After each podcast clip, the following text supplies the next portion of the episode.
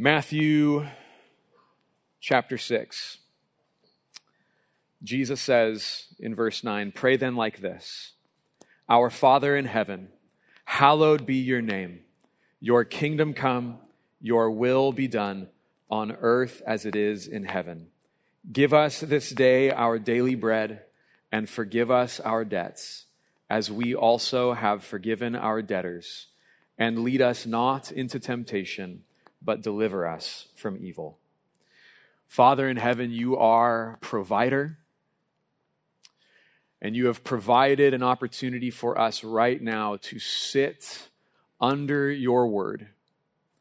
Lord, to receive our, our daily bread. You said that man does not live on bread alone, but every word that proceeds from the mouth of God. And so, Lord, we want to hear your word speaking to us today. And so, God, would you teach us? Would you lead us? Would you comfort us, Lord? Would you take these words? Would you take the truths that we'll address today? Would you package them and would you distribute them each to our hearts as we have need? God, I pray that you would lead me, that you would anoint me in this time to be able to preach faithfully to your word, to your character, with your heart for your people. And I, God, I pray, Lord, that you would, uh, that what we would encounter, God, is not just true things, but we would encounter our Father in heaven who provides all that we need today. We pray it in Jesus' name. Amen. Amen. You may have a seat.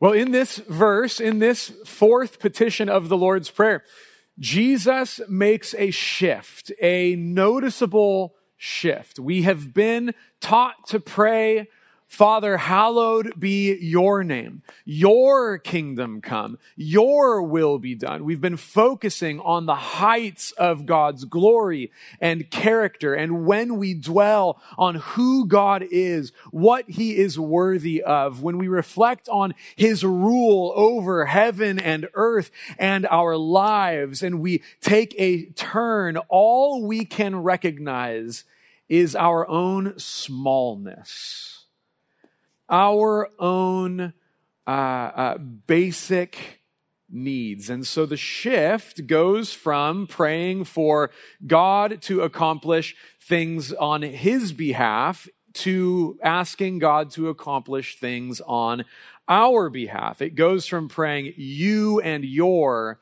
to us and our. Give us this day our daily bread. Forgive us our debts Lead us not into temptation. Deliver us from evil. And so, as small as we may feel, it, it, you ever notice it's interesting? All of these grand things God, your name be holy, your kingdom, your will. And then when it comes to us, it's not give us this day our kingdom. Give us this day our pleasure, our enjoyment, our status, our wealth, our. It's just, Lord, give me what I need for today. Give me just what I need for today. And so Jesus invites us to seek God for what we need daily bread. To seek God for daily bread. But what is daily bread? What, how are we supposed to understand what it is we're asking for? Many will say that this is simply a prayer for physical provision, right? For food. Some will say that it is a prayer for spiritually, spiritual provision. Because every other petition in the Lord's Prayer is spiritual. Hallowed be your name, your kingdom come, your will be done on earth as it is in heaven. Give us this day our daily bread. Forgive us. Lead us not into temptation. Deliver us from evil. All of these things are, are spiritual. Why would daily bread be any different? Why would it be the one physical prayer in the midst of all of the spiritual prayers. Why would this be any different? Well, if it's physical, then is it just food? Is it just bread? If it's just a prayer for physical needs, is it just a prayer for food or is it a prayer for other essential needs like water and air and clothing and shelter and all of these things? And if it's spiritual, then what does that mean? Now, either way, physical or spiritual, we have to affirm that daily bread is not less than food.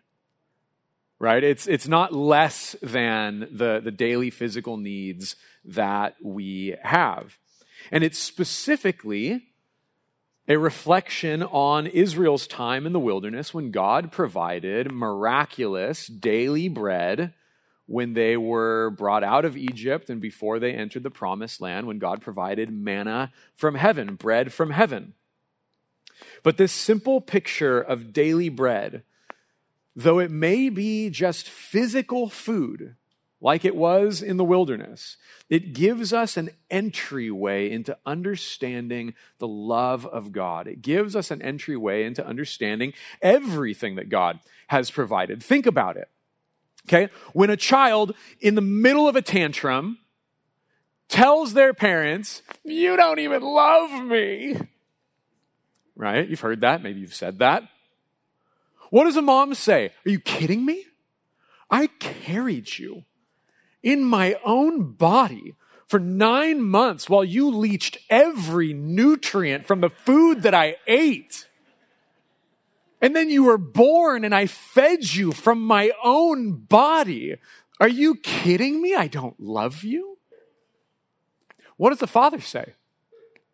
I put a roof over your head and food on your plate three times a day. Don't tell me I don't love you we point to the most basic elements of consistent physical provision to our children as evidence of our love. That's not the exhaustive expression of our love, but it is an entryway into understanding a parent's love and concern and care for their child. The basic provision of our essential needs as a it is a reflection of a parent's love is also a reflection of God's love. Daily provision of food is not only uh, is not the only way we experience God's love and provision, but it's a gateway for seeing all that we have, whether physical or spiritual, as God's generous, loving, provision to his people. This is why, okay, we, we're not legalistic about praying before our meal. Like if we don't pray, it's going to poison us or something. We pray to remember where it came from. We remind ourselves to give thanks to God because of what it came from. Many will ask, well, if God wants to provide for me, if He loves me and He wants to provide for me, then why do I need to ask for it? Okay, why do we need to ask for God's provision if He already knows what we need and He wants to do it before we ask? Because if you don't, you will forget where it came from. If you don't consistently remind yourself, if I don't consistently remind myself that all that I have is from God, then I will mistakenly believe that all that I have was my doing, that I have provided for me. We'll forget where it came from. And we'll find ourselves not only boasting in our own pride, but also finding ourselves becoming very anxious about the need to provide for ourselves and worried and asking ourselves, will we have what we need? If I'm responsible to provide for myself, then any ounce of deficit I have creates anxiety because I need to do something or I have left something undone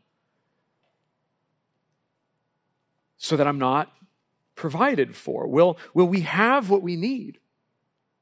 I was helping my older boys pack for youth camp this last week, and uh, Judah, my 11 year old, came to me with the most massive duffel bag absolutely packed full, just like bursting at the seams.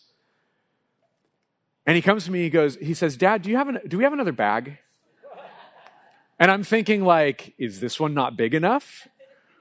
And he goes, no, I, I, I can't fit everything I need in, in, in my bag. And I'm like, did Summer assign you to bring clothes for everybody?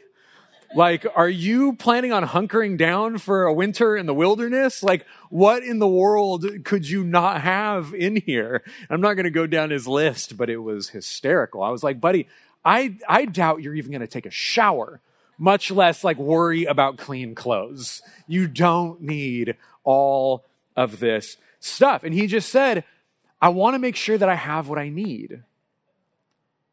I just want to make sure I have everything. I want to make sure that I don't, I, I'm, I, don't go without something. And I have to be honest with you, my closet is like Judah's duffel bag. I've got clothes in my closet that I haven't worn in over a year. Literally have not worn this shirt in over a year. Decided I'm to break it out and wear it today. I've got clothes in my closet that um, over the last two years have like gotten smaller for some reason. I actually have three sizes of clothes in my closet. I have the clothes that fit, the clothes that I want to fit, and the clothes that haven't fit me since I was 25. I don't know why it's still there, just like wishful thinking. What if I need it someday? What if, like, my genetics just miraculously change and I need those clothes? I don't want to have to rebuy them again. And I'm not the only one. Whether we say, I just want to be prepared, just want to have what I need, saving it away for a rainy day, or some other justification, the heart of it, at the heart of that, is a fear that when the time comes, we might not have what we need. We might not have what we need when the time comes. And the question fills us with anxiety. And the reason it fills us with anxiety is because sometimes people don't seem to have what they need. Let's be honest. Maybe there's been times in your life when you were struggling to make ends meet, or you couldn't make ends meet, or you know people, you see people either in the community or in the family who have gone through times when we don't have what we need. Maybe you think about our church. God, are you going to give us what we need? You're going to provide for us a place to gather as a church. Look, the timing of this passage is not lost on me. It shouldn't be lost on you. Are we going to have what we need? Are we going to have the basic essentials for life, for worship, for community, for ministry? Are we going to have what we need? But what do we actually need? I don't want to just say that flippantly. Let's think about this. What do we actually need? Oftentimes, the anxiety that, that's caused by our lack of provision or the anxiety that causes us to store up wealth is not a worry that we might not eat. Okay, for very few of us. It's not a concern that we might not eat. It's the concern that we might not eat what we want or where we want. Okay, Dale Bruner, in his commentary on the book of Matthew, said it's interesting that God did not teach us to pray, Give us this day our daily cake. Nothing wrong with cake. Cake is delicious. Maybe one of the reasons my clothes shrunk. But it is not essential. It's not essential. We don't need cake. We don't need daily cake. And many of us are worried that we won't have the luxuries that we've come to enjoy. Listen, wherever, whatever your house or apartment or car or whether you own or rent or whatever, you live in California. Okay. Yes, it's expensive because it's beautiful. Okay, it's gorgeous. People want to live here because it's wonderful, but it is expensive. And so instantly, okay, just the ability to survive in California puts you in a situation where you most likely, there are, you know, there are rare exceptions, most likely, you're not going to worry about whether or not you're going to get to eat. Again, that's not a blanket statement, but we'll get to that in a minute. Okay, oftentimes we're worried about losing the luxuries that we've come to enjoy. We, are worried about not being able to maintain the, uh, the, the, the lifestyle that we've come to enjoy, or not be able to maintain the appearance of the lifestyle that we want people to think that we enjoy. Maybe the reason that you're struggling to rest in God's provision is not because you don't have enough, but because you are trying to hang on to too much. Like when I go to the grocery store, I often have to make emergency uh, grocery store visits first thing in the morning because my kids eat a lot of cereal and so we run out of milk. So I go to the grocery store just for milk. And I know I show up to Albertsons, I'm just here for milk. So I don't grab a basket, you know, and I'm and I'm walking through and then I realize, oh, but what would be nice is this, and then while I'm here, I'm gonna get this other thing and all this stuff. And then I walk up to the milk door and I'm like trying to open it with my foot reach in, and then I've got like a gallon of milk by like hanging from the weakest part of my body, stressing out that I'm not going to make it and it's going to slip and just splash all over the ground. I could just put everything else down. I would have less, but I would also have less stress in that moment, less fear, because all I all I, I came for the milk. Maybe many of you have seen me at Albertsons, and you're just like, that dude, just grab a basket, bro. That's why they're there.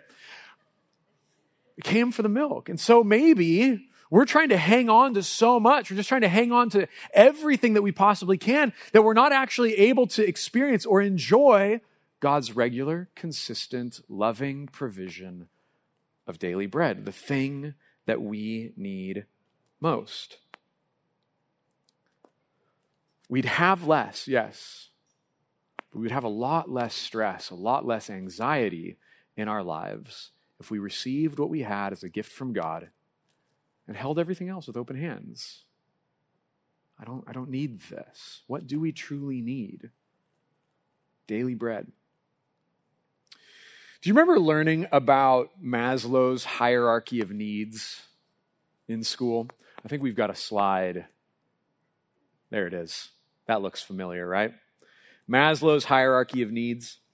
Um, Abraham Maslow was an American humanist psychologist who put this little pyramid together to explain our most basic needs as human beings. And the logic goes unless our physiological needs are met air, water, food, shelter, sleep, all of those things we won't be able to concern ourselves with the next level of safety needs. And then once that is met, then we can look at love and belonging and, and esteem, and then ultimately the self actualization, living your best life now.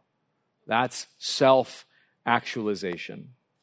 And so the logic goes we need to focus on this, and then we need to focus on that, and then we need to focus on the other thing, and then we can build up and actually receive what we need. And so we're constantly trying to climb this ladder because we have these itches, these needs that we are told need to be scratched, and we're trying to scratch them as best we can. But the problem is not that we are trying to have those needs met, but we are gluttons for these things.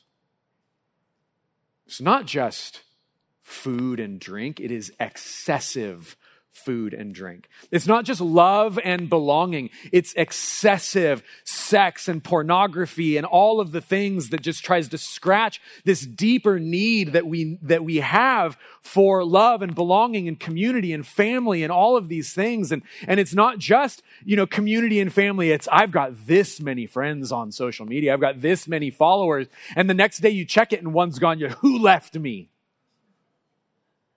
Who stopped and we're, we're offended. Like, you didn't know them. They didn't know you. They just decluttered their feed. Stop worrying about it. We're gluttons for these things and all of it to try to achieve this self actualization, or as some have even divided that up, this transcendence, this communion with something larger than ourselves, whether it's humanity or deity or spirituality, whatever it is. And we're just trying to attain all of this stuff as best we can. And at best, it's trying to, trying to better ourselves but at worst, it's this selfish pursuit of our own glory, our own comfort, our own selfish desires and luxury and status, and we're willing to step on one another in order to get there. The Bible is shockingly minimalist when it comes to what we actually need. Proverbs 30, 7 through 9 says, Two things I ask of you. Deny them not to me before I die. Remove from me falsehood and lying. Give me neither poverty nor riches. Feed me with the food that is needful for me, lest I be full and deny you and say, Who is the Lord? Or lest I be poor and steal and profane the name of my God. The Apostle Paul in 1 Timothy 6, 6 through 10 says, But godliness with contentment is great gain, for we brought nothing into the world, and we cannot take anything out of the world. Listen to this. But if we have food and clothing, with these we will be content. But those who desire to be rich fall into temptation, into a snare, into many senseless and harmful desires that plunge people into ruin and destruction. For the love of money is a root of all kinds of evil. It is through this craving that some have wandered away from the faith and pierced themselves with many pangs. With food and clothing with this, we will be content. Would we be content with these things? Would you be content with food and clothing? The reason this appears minimalist, because think about people in other cultures. Yes, with food and clothing, I'll be good. If I had food and clothing, I knew that I was going to be clothed and I knew that, that my next meal was coming. Oh my goodness, how life would be different. This is not minimalist in many parts of the world. But the reason that this feels minimalist is because we were taught that Maslow was right and he was dead wrong. Maslow's hierarchy of needs is so backwards. It doesn't work. These pursuits are not something we need to pursue one by one until we build our lives up. All of them we were meant to receive by God's grace, through God's presence, through God's Son, by His Holy Spirit. All of these things we were made to receive from the hand of God. Jesus addressed this specifically in the Sermon on the Mount. Skip down in Matthew chapter 6 in your Bibles to verse 25. Therefore, I tell you, do not be anxious about your life, what you will eat or what you will drink, nor about your body, what you will put on. Is not life more than food, and the body more than clothing? Look at the birds of the air. They neither sow nor reap nor gather into barns and yet your heavenly Father feeds them. Are you not of more value than they? And which of you, by being anxious, can add a single hour to his span of life? And why are you anxious about clothing? Consider the lilies of the field, how they grow. They neither toil nor spin, and yet I tell you, even Solomon in all his glory was not arrayed like one of these. But if God so clothes the grass of the field, which today is alive and tomorrow is thrown into the oven, Will he not much more clothe you, O you of little faith? Therefore, do not be anxious, saying, What shall we eat, or what shall we drink, or what shall we wear? For the Gentiles seek after all these things, and your heavenly Father knows that you need them all. But seek first the kingdom of God and his righteousness, and all these things will be added to you. Therefore, do not be anxious about tomorrow, for tomorrow will be anxious for itself. Sufficient for the day is its own troubles. Jesus knows that we're tempted to worry about these things. And isn't it great he doesn't say, don't think about these things? Jesus t- doesn't tell us, don't think about what you will eat or what you will drink or what you will wear. He says, don't worry. Because in the Lord's Prayer, he invites us to think about it. He knows that we're aware of it. He knows that we have need for daily bread. And he invites us to not just think about it, not dwell on it, but be aware of it and bring our petition to God. He says, But seek first the kingdom of God and his righteousness. Now, this might feel like a, a, pleasant little mantra to carry around with us and like seek first the kingdom of God and his righteousness, and then everything will be added unto you.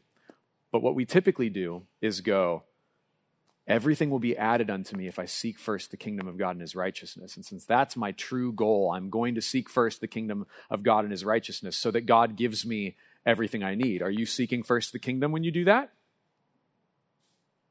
No, you are seeking everything else. The kingdom of God is just a means to an end.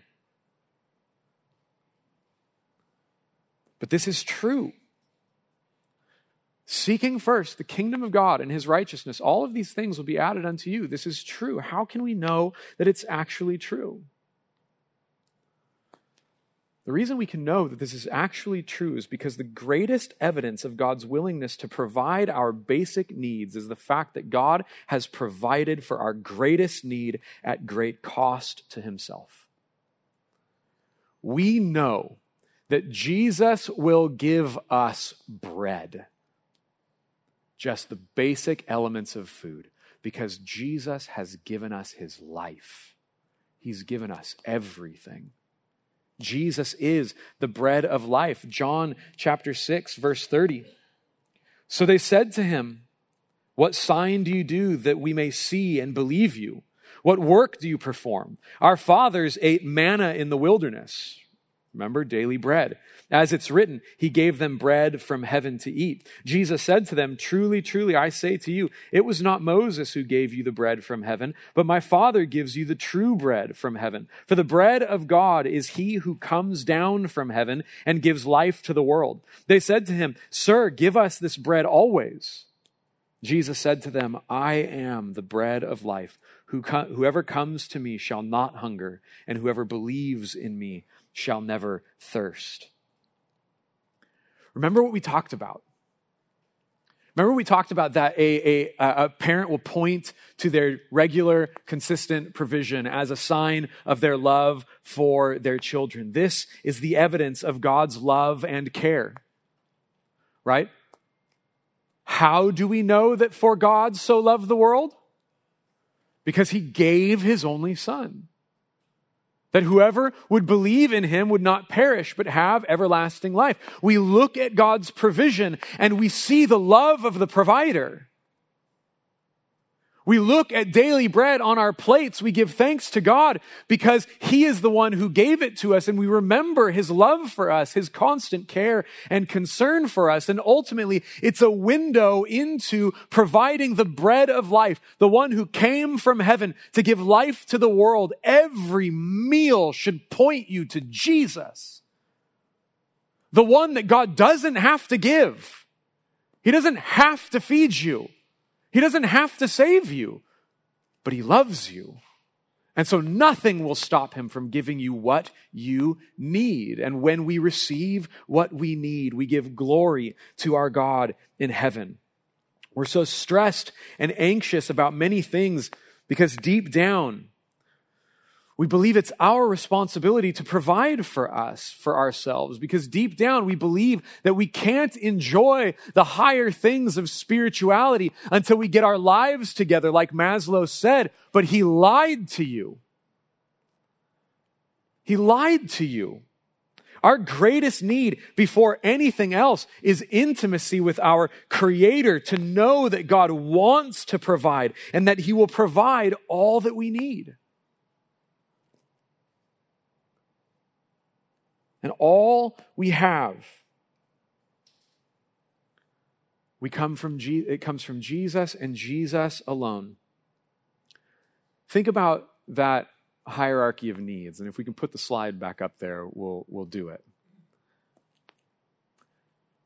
Talk about self actualization, living your, your best life, having uh, you know, all, all that you need. Scripture says that our identity is in Christ that He is our life. It says that we are dead, the scriptures say, but our life is hidden with Christ in God. When God looks at you, He sees His Son. when we look at one another, we should see Christ in us through all of the sin, through all of the need, through all of you know all the garbage, and we should see Jesus. Self-actualization, bogus. Christ actualization. Through faith in him, you are in Christ. And Ephesians says that we have every spiritual blessing in Christ esteem, self worth, child of God, prince, princess. There's no greater esteem, no title, no confidence you can have in anything that you've done for yourself or anyone has done for you that is greater than that. If you have put your faith in Jesus, you are a son, a daughter of the Creator, the King of the universe. Doesn't matter what your boss says about you. Doesn't matter what some enemy in your life says about you. Esteem, you've got it all. All of it. Love and belonging, look around you brothers and sisters in Christ. This was one of the most beautiful things at the youth camp. Just seeing friends look at each other, standing up, recognizing you want to follow Jesus? I want to follow Jesus too. I want to have your back. Will you have my back? Will you pray for me? Can we study the Bible together? Just embracing one another, weeping together because they have community, they have love, they have belonging, they have someone that understands their desire to follow Jesus.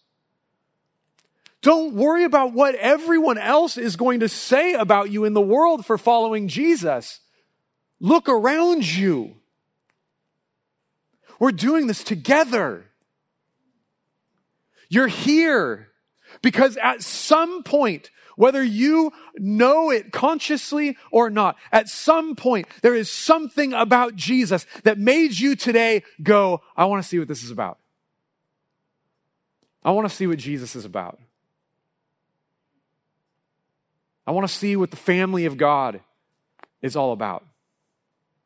And all of these things given to us by God's grace in His Son when we put our faith in Jesus. See, Jesus turns Maslow's hierarchy of needs completely upside down. Totally upside down when we have Jesus, when we have this, this relationship with the transcendent creator, it becomes a funnel that funnels down into our entire lives and we have everything that we need in Christ. But what of the physiological needs? What of the safety needs? Are those unimportant? Not at all. But when we're operating in our identity in Christ, as the family of God, then our security and our provision not only comes from God, but it comes through the body. It comes through the family of God. It comes through God's people. See, the prayer for daily bread is more than a prayer for what we need. It's also instruction to have concern for others' needs. This is shocking Jesus taught us to pray not my Father, but our Father. He taught us to pray, not give me this day my daily bread, but give us this day our daily bread. The only way we might be able to be truly faithful to the Lord's Prayer is when we pray it corporately.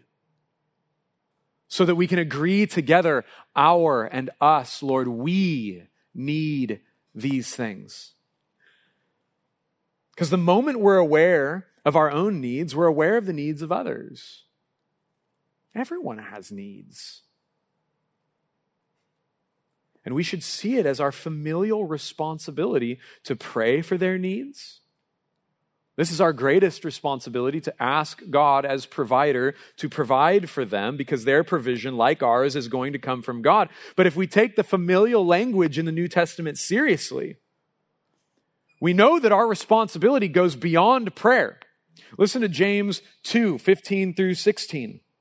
If a brother or sister is poorly clothed and lacking in food, brother or sister, believer in Jesus Christ, and one of you says to them, Go in peace, be warmed, be filled, without giving them the things needed for the body, what good is that? What good is it to just pray for somebody, having the ability to meet their need and just pray for them without actually meeting their needs? He says, what good is that? This is right before the very famous line, faith without works is dead. It's fruitless. It's powerless. James doesn't say it's not there. James doesn't say you're not saved. But he says your life is not bearing fruit. It's dead. It's not accomplishing anything. God's provision is to his people corporately. In the same way that, that my income is not my money and I'm like, kids, figure it out. It's God's provision to my family. In the same way as God's provision to you. It's not just for you, it is for others, either now or in the future. It's for others. And many people are not providing for their church family, not providing for one another, seeing needs go unmet. In the ancient world, if poverty came upon one member of the family, it actually shamed the entire family. It was the family's responsibility to care for one another. And so each member of the family had a responsibility to provide and care for the other person. This isn't an afterthought. This is a core responsibility that God gives his people throughout the Bible. The one who has should give to the one who has need. Listen to Paul's concluding exhortation to Timothy. Timothy chapter 6, verse 17 through 19. As for the rich in this present age, I just want to go ahead and say that's probably 99.9% of us as we look at the world. As for the rich in this present age, charge them not to be haughty nor to set their hopes on the uncertainty of riches, but on God, who richly provides us with everything to enjoy. They are to do good, to be rich in good works, to be generous and ready to share, thus storing up treasure for themselves as a good foundation for the future, so that they may take hold of that which is truly life. Your life is not truly what you have the famous Tyler Durden quote from Fight Club The things we own end up owning us. We are not our possessions. True life is not found in what you have or what you can enjoy. True life is reflecting the character of our Creator to those around us. And our Creator is a generous Father, a generous provider. I don't think we can sincerely pray the Lord's Prayer.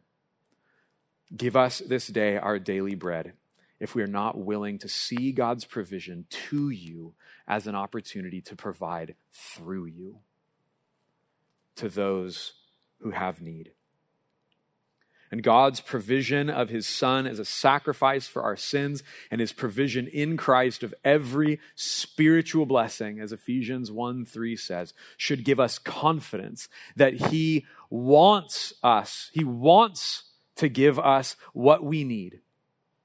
And so ask him. Ask him for what you need knowing that He is able to provide far more abundantly anything that we could ever ask or imagine. Ask Him. Some of you have needs and you won't ask Him. Some of you have needs and you won't ask Him because you know there are greater spiritual needs. I'm not following Jesus. I'm sinning against Jesus. I'm living in unrepentant sin. Well, repent and ask Him for what you need. We'll get into forgiveness next week. But ask Him for what you need. Don't neglect your responsibility to ask for what you need, but do not neglect either the responsibility to provide for one another. Ask Him for what you need, but ask Him for the wisdom and the generosity to use what He gives for His glory and the good of His people. Thank God for what you have and ask Him for wisdom on how to use it. Was a perfect example of this actually playing out in the New Testament. This isn't just wishful thinking. This is how they lived. Acts 4, verses 34 through 35. There was not a needy person among them. Speaking of the church, for as many as were owners of lands or houses sold them and brought the proceeds of what was sold and laid it at the apostles' feet, and it was distributed to each as any had need. I find this very interesting it ends by saying it was distributed to anyone as any had need, but it began by saying there was no needs among them. The reason there was no needs among them is because their needs were cared for by the body, by the church, by the family of God. And people will look at this and say, well, that's communism. No, it's not. None of this was forced. None of their generosity is forced. Neither will your generosity be forced. But if you are generous with what you have, eager to share, ready to share with those who have need, you will experience a blessing. I'm not going to preach prosperity gospel here. I'm not going to say that God's going to give you as much and more so. Might not. But the blessing is reflecting your creator, your generous father to those around you. And knowing that you're participating in his work in the community where He's placed you. And know that this is going to be tough, right? We're not going to just be hearers of the word here. We're going to be doers of the word. We are going to respond to this. And it's going to be tough because money has our hearts. Wealth has our hearts. Comfort has our hearts. Uh, uh, ease, lifestyle, it has our hearts. But Jesus wants your heart. And your money didn't die for you. Jesus wants our hearts because you have his heart. It's because that he loves you that he provided for you. It's because that he loves you that he died for you. He loves you eagerly, desperately, and wants to give you what you need. And you know that you have it because he gave everything. 2 Corinthians 8, uh, verse 9. For you know the grace of our Lord Jesus Christ, that though he was rich, rich is an understatement. Okay, everything belongs to him. All the glory and wealth of heaven and earth, though he was rich, yet for your sake he became poor. Poor is an understatement was born in an animal's food trough, lived in abject poverty, raised by a teenage mother working manual labor, was completely rejected by those who grew up with him. Poor is an understatement. But though he was rich, yet for your sake he became poor, lost everything, so that you, by his poverty, might become rich. Again, rich, understatement. He says that you will rule in the new heavens and the new earth with him. That, that you are a royal priesthood. That you have everything. You are a co-heir with Christ. Jesus Christ, the only son of God, deserves all in this world, all of heaven and earth. It is his inheritance from his father. You have been united to him and you share in that. Rich is an understatement. Church, you have everything, even though you might lose everything. Corrie ten Boom is famous for saying that we may never know that Jesus is all we need until Jesus is all we have. And we don't know what's happening in our lives individually in our church. You might lose everything, but if you have Jesus, you have more than you deserve. In Jesus, you have every spiritual blessing. I want to close with this because this played out in a most beautiful and ironic way in the Roman Empire. There was a time in the Roman Empire where there was a great deal of need, and the emperor, uh, Julian the Apostate, recognized the Christian church's generosity with those in need. And this is what he said to a pagan priest. He said, When it came about that the poor were neglected and overlooked by the pagan priests, Then I think the impious Galileans, or Christians as they were called, observed this fact and devoted themselves to philanthropy.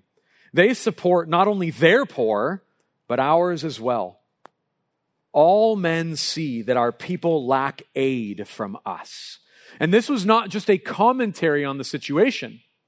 Julian the apostate lamented over the fact that the Roman Empire was looking at the Christians and looking to them to provide more than they were looking to the government, more than they were looking to the pagan uh, uh, Roman pantheon of gods. They were looking to the Christians, and Julian would later go on to propose that the pagan priests should, should just see what the Christians were doing and then imitate them and just do what they were doing.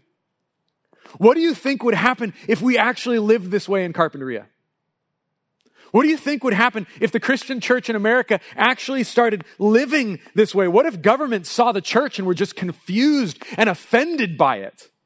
That's our job. If we can't do our job, we don't have power. What if, what if the church was so good at taking care of one another that like the debates back in the day about socialized healthcare weren't even a thing because the government's like, what? The church is doing it. Or all the fears and concerns we have about education and how that's doing. Did you know that the churches built the first hospitals? Built by Christians, the first universities built by Christians. My goodness, how far have we fallen? How lukewarm have we become? Neither hot nor cold. How useless are we? We don't even take care of those in this room, much less thinking about greater institutions like higher learning and healthcare. What if the church was so active in caring for one another that the government's like, we got too much taxes. Should we like build some roads or something? Or what, like, what do we, what do we do with it? What if they saw the value in the church, not because we just give, you know, people hope and comfort when they're having a hard time, but because we're actually doing work that people need. This is not an inappropriate application of this. Our daily bread, our provision, our responsibility to receive from the hand of God, to hold with open hands and share with one another. What if we lived this way? And looked like Jesus and showed the world that the gospel was true because only a God who would die for us would mobilize a people to lay down our lives, to lay down our wealth, to lay down our comforts, to lay down what God has given us. Freely we have received, freely we shall give. What if we live this way? This is not pie in the sky. It happened in the early church. It needs to be happening now. Know for certain that everything you have came from God. I know you worked hard. I know you worked hard. I know your paychecks have your employer's signature on it. They're just a conduit. It came from God as we were made in the garden to work and to keep the garden, to, to labor for God's glory. God provides for us when we do the things that we were created to do. Everything you have, it belongs to God. It came from God. And I think if we held it with open hands and distributed to one another, they wouldn't just see a generous church. They would see a Father in heaven who loves them and is generous with them. And they will see Jesus Christ in you, alive, in glory, distributing wealth, distributing abundance through his people. Church, in this new season, I don't know where we will be, but I know that we have an opportunity to one another. We have a responsibility to one another. And we have a responsibility to this city to love these people in Jesus' name with a godly generosity. and they will see God in his people because that's the way he designed it. Heavenly Father, thank you.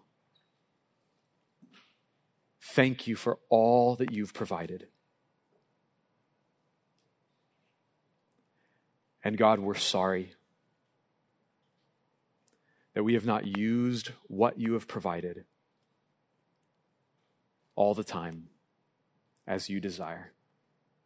For clinging to it to build our own kingdoms, Lord, we're sorry. Forgive us. We know not what we do. I pray, Lord, that in this time we would see how beautiful and generous you are, that every good and perfect gift comes from above, from the Father of lights. And I pray that we would not only receive the things that we have as a good gift, but that we would receive one another as a good gift. That you would unite us. And that we would love you and love one another as you see fit. And so, right now, God, I want to pray that the grip that we have on stuff